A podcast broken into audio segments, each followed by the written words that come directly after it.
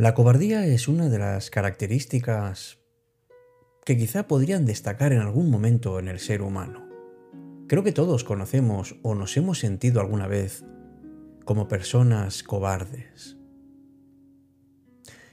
Es algo que no se reconoce si lo vemos fuera, pero quizás, aunque no te lo creas, la cobardía ha sido una estrategia que los humanos hemos tenido desde hace ya bastante tiempo para adaptarnos a las situaciones. Muchas veces hemos visto nuestra vida hacia atrás y nos ha entrado la duda, seguro que te ha pasado a ti también, amigo, amiga oyente. ¿Cómo hubieras actuado en aquella circunstancia? Si hubieras hecho otra cosa, si hubieras sido, entre comillas, más valiente. Y detrás de muchos y si, seguro que hay un acto de cobardía. Pero es que la cobardía normalmente va unida al miedo y al conformismo, van inseparablemente juntos. Si no hay miedo, realmente no es cobardía, puede ser comodidad, puede ser vagancia, pero evidentemente uno puede ser cobarde desde muchas formas. Y es que a todos nos ha pasado que en más de una ocasión nos ha atrapado esa sensación. Y dejamos pasar cosas maravillosas, oportunidades únicas en nuestra vida, que sabemos en nuestro fuero interno que jamás volverán, que no se van a repetir. De repente, el día menos pensado, no sabes por qué, pero se enciende una luz. Y nos damos cuenta de que en su momento no nos enfrentamos a la dura realidad. Y que la cobardía nos atrapa más veces de las que creemos. Por eso mismo me encanta esta frase de Maite Esteban, que da título a este espacio de hoy. Está permitido equivocarse. Lo cobarde es no intentarlo.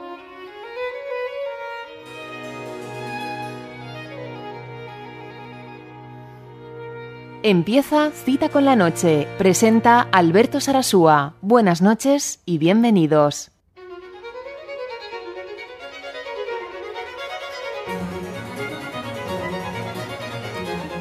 Hola, ¿qué tal? Muy buenas noches. ¿Qué tal te encuentras? Bienvenido o bienvenida a la cita 488 de su tercera temporada contigo en Cita con la Noche. Me llamo Alberto Sarasúa y me gustaría que hoy que hoy tuviéramos todos un ánimo, un soplo nuevo en nuestro corazón que nos anime a ser un poco más un poco más valientes. Que se nos ilumine esa luz en nuestro interior, que que de alguna manera permita que salga esa fuerza que tenemos, que se vaya haciendo más grande y que desde luego se convierta en algo imparable, que nos cuestionemos nuestros principios y que empecemos a combatir esa cobardía, que la envolvemos con papel de regalo y sin embargo no es nada buena ni nada recomendable. ¿O cuántas veces nos hemos encontrado en momentos llenos de posibilidades, y que sin embargo parece que, que la luz va bajando en intensidad, se nos va oscureciendo, que cuando era brillo y había expectativas, ahora de repente nos encontramos con la oscuridad que da la cobardía. Y sin querer nos sentimos frustrados, porque sabemos que si se impone la cobardía al final, nos salimos de nuestro momento luminoso para seguir en el camino de siempre, ese que llaman el camino cotidiano.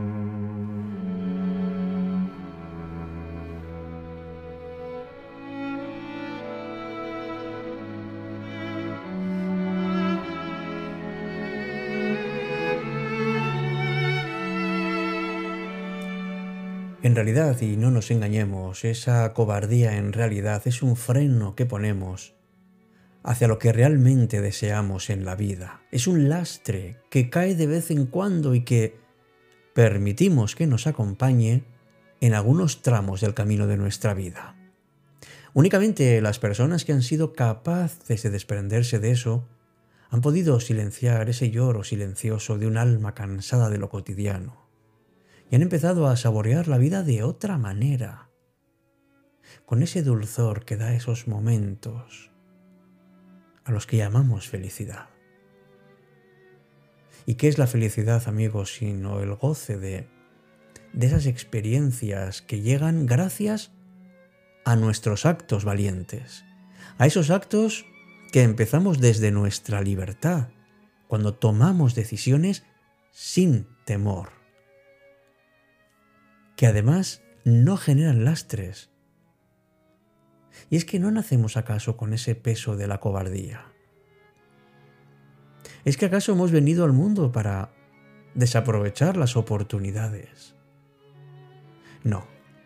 Lo que tenemos que hacer es darnos cuenta, proyectarnos a nosotros mismos sin cargas de ningún tipo y empezar a visualizar esa libertad que tanto deseamos y que a veces tan difícil se nos hace precisamente porque esos momentos en los que en los que nos mostramos como cobardes en realidad, nos quedamos quietos y nuestra propia inseguridad a la que damos mil y una justificaciones no nos ayuda, más bien al contrario.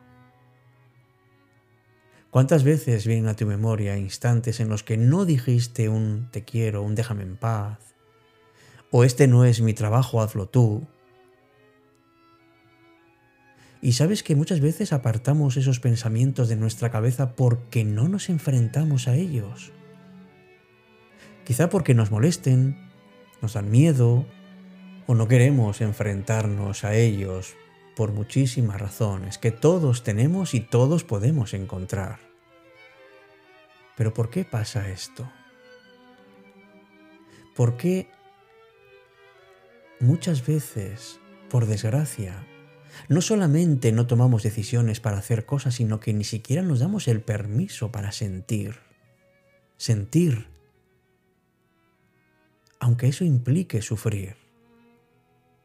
Hay personas que huyen de las emociones porque entienden que eso es algo complicado. Hay quienes huyen de sensaciones de miedo, de tristeza, de cariño, de enfado, y desde luego tendrán sus motivos, no hay ninguna duda puede que nos influyan malas experiencias que hayamos tenido en el pasado, siendo niños o adolescentes o jóvenes o incluso adultos. Puede que tengamos miedo a perder ese control. Pero hay algo muy importante que tenemos que tener en cuenta y es que dependemos de nosotros mismos a la hora de ser valientes para sentir y para hacer.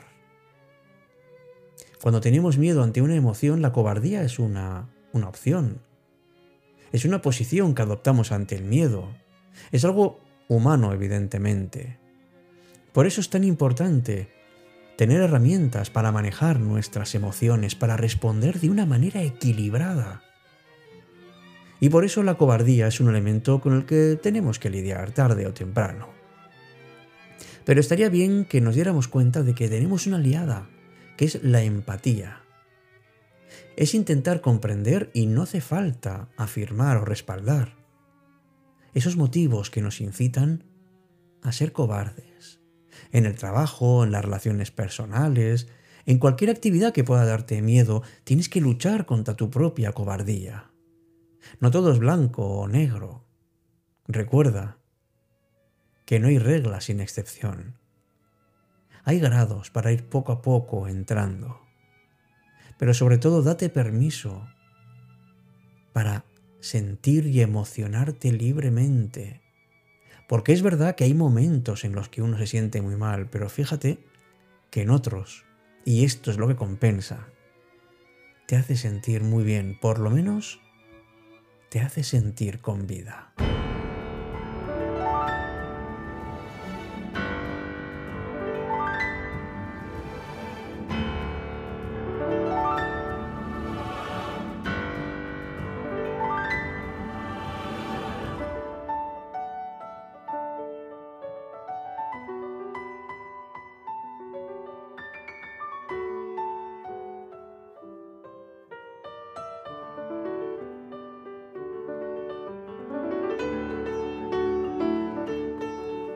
Por eso no olvides nunca que, que lo bueno de equivocarse es que puedes corregir ese error y por supuesto volver a intentarlo.